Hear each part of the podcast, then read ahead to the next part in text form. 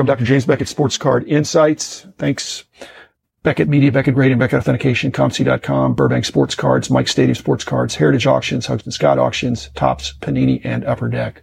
I want to do an episode about bubbles and balloons, uh, and plural. I, I, think when people talk about a bubble or a balloon being over, uh, ready to burst, I'm not sure that's the right analogy. So I'm coming back to this, and I want to present the, the concept of bubbles and balloons that actually, if you have a bunch of bubbles that are inside another bubble, which is inside another bubble, or uh, a bunch of balloons inside another balloon, inside a, a bigger balloon, the biggest balloon is just the national or global economy. If that bubble pops, or if air gets let out of that significantly, uh, it's going to crowd the other bubbles or balloons that are inside.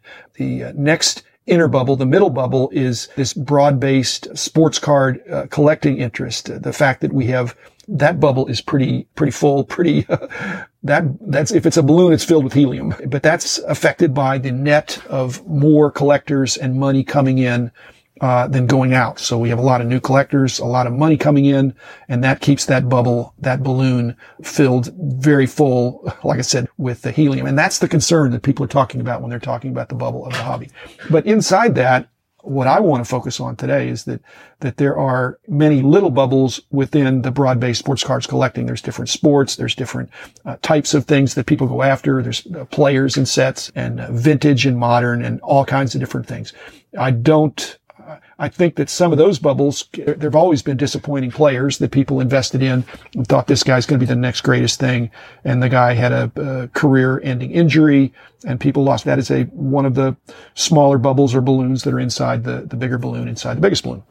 There's market manipulation based on these uh, bubbles. That's people trying to get extra air in these uh, balloons. And there are manipulators and there are the manipulated, the manipulatee. And both of those can win and both can lose. The manipulator actually, it's not a sure thing. There are active market manipulators and passive market, the passive participants, let's say, in the market manipulation. And it depends on the, the motive. The manipulator, the prime mover, that first manipulator that, that is touting or hyping something, that, uh, frankly, that person typically does well. And that's not just true of sports cards. It's true of every, of a stock market or anything. The first person that makes a move on it, if, if that person has significant influence, uh, that person can do well. Uh, but far more insidious and common is nine passive participation in the manipulation, someone that goes along and that doesn't even seem bad. And it's actually been profitable. You're just betting on the market continuing to go up. But in a sense, you're participating in the manipulation if you're following that uh, influencer and it's, and it turns out to be unfounded. I'm not talking about when cards go up for, for good reason. I'm talking about when cards go up for a reason that's, that's inexplicable that you can't figure it out. So anything probably can be manipulated. Certainly players, you can make a run on a player, a specific card, a product, and the other thing that historically is a manipulation of a concept. So if you were to think, go back uh, 40 years ago and say, people are manipulating this thing called rookie cards, this RC. If you thought that was hype and manipulation, you would have missed out on this amazing bull market of rookie cards having extraordinary value. Same thing with Hall of Famers. If you go back uh, 50 years, uh, when I first got into it, uh, there was not much of a premium for Hall of Famers, even the very best players. And so that's, if you were to say that's just a hype, that's a fad, that's a manipulation. No, it's so widespread and it's accepted. Another thing that's uh, manipulation, accused of manipulation and probably is here to stay is the uh, emphasis on high grade specimens. There were people go back 25 years ago, uh, 20 years ago when people said that's, that's ridiculous to pay such a premium. That's manipulation. You shouldn't pay that much more for a, an eight than a seven, a nine than an eight, a 10 than a nine. And if you were thinking that way, you would have been wrong for 25 years because that, that again is, is a, an enduring trend, not a manipulation that was uh, short-lived. But same thing, second year cards, inserts, parallels, variation cards was something that was a little bit faddish, error cards, a little bit faddish.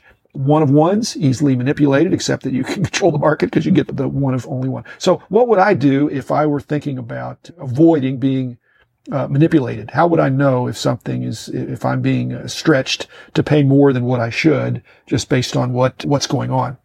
I, I know I'm biased, but I, I'd look at the first published price in a Beckett magazine or a Beckett book. I'd want to see what did the price start out at before the, the first price usually has uh, a recognition of supply and demand, but it's but it's but it's early demand, and and uh, so if it was uh, same thing with a, with a product that's a, an unopened product, what was the original intended SRP? If it was a hundred dollar box and it's now selling for five hundred dollars, what has changed since? Was the supply misperceived or how has demand skyrocketed at 500%? Is, is it a good reason? You, you, certainly know the card companies were, were trying to price things fully and they were expecting that the, there would be rookie cards that would hit it. And so when something gets way above SRP, it needs to be for a really good reason. People talk about fear of missing out. I also, I think the greater fear is fear of embarrassment. But the fear of embarrassment is not, it works both ways. It's not the fear of embarrassment of I paid this much for this card and now it's not worth very much. Uh, it's more the embarrassment, as I've mentioned in some of these episodes. I, I, I have to lament the cards I passed on and I'm embarrassed to say I didn't bid higher and I became the underbidder. So that's, there's two kinds of embarrassments. Embarrassment of how much I paid for something that is no longer worth that much and the embarrassment of passing on something that now is worth a lot. Okay. What if I started a podcast? Hello, cautious sports card investors. Would that be a popular podcast? I think not. sports card investors, that has a nice ring to it. But the cautious sports card investors, who would want to listen to that? It'd be advice on what not to buy. Again, people love to see things going up. There's nothing wrong with that. That's human nature. What I'm trying to do is change this into instead of buying this, buy that. So don't buy this, not that that there are alternatives. And if something gets, is too manipulated and the price is too high, you don't have to follow the herd. In fact, that's the antidote, I believe, to bubble or bubbles or balloon or balloons popping or imploding. Because bubbles of various sizes have popped throughout the years and the hobby has endured. If you're an investor, you, you probably should consider diversifying your smaller hobby balloons because you should not expect that not all all will be winners and no one can tell you which ones will be winners. There's no sure things. There are any number of uh, macro and micro things that could happen that would, that no one can predict the future. And if you're a collector, I, I wouldn't worry about it. Collect what I like, but have some restraint. And the restraint that I'm recommending is to treat, treat every transaction or tr- acquisition you make as a quasi trade. And even if it's money for cards, you have other things you could do with the money. Uh, do you want that card so bad?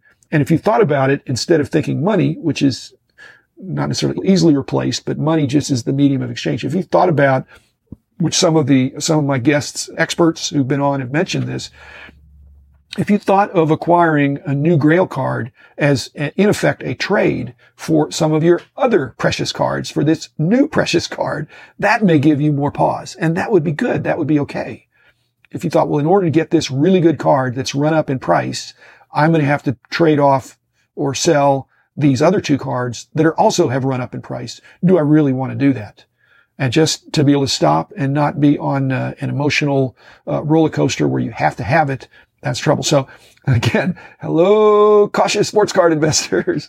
Don't, it's okay to be cautious, but I don't deny it's not as much fun. And that's the dilemma of uh, being a, um, uh, trying to avoid uh, bubbles and balloons and being a cautious, prudent, but sports card investor or collector that is really enjoying the ride. If you don't enjoy the ride, like I said, if in, da- if in doubt, don't. Uh, there are a few cards that if you don't buy them, they only come around once, but with prices going up, it's amazing how things have uh, come out of the woodwork as prices have increased. And I don't expect that will uh, change. And if prices go down, I think the same thing will happen. There'll still be a lot of stuff out there that uh, is good stuff that people can buy and enjoy. So thanks listeners. Thanks uh, everybody. And I will be back uh, t- tomorrow with another episode.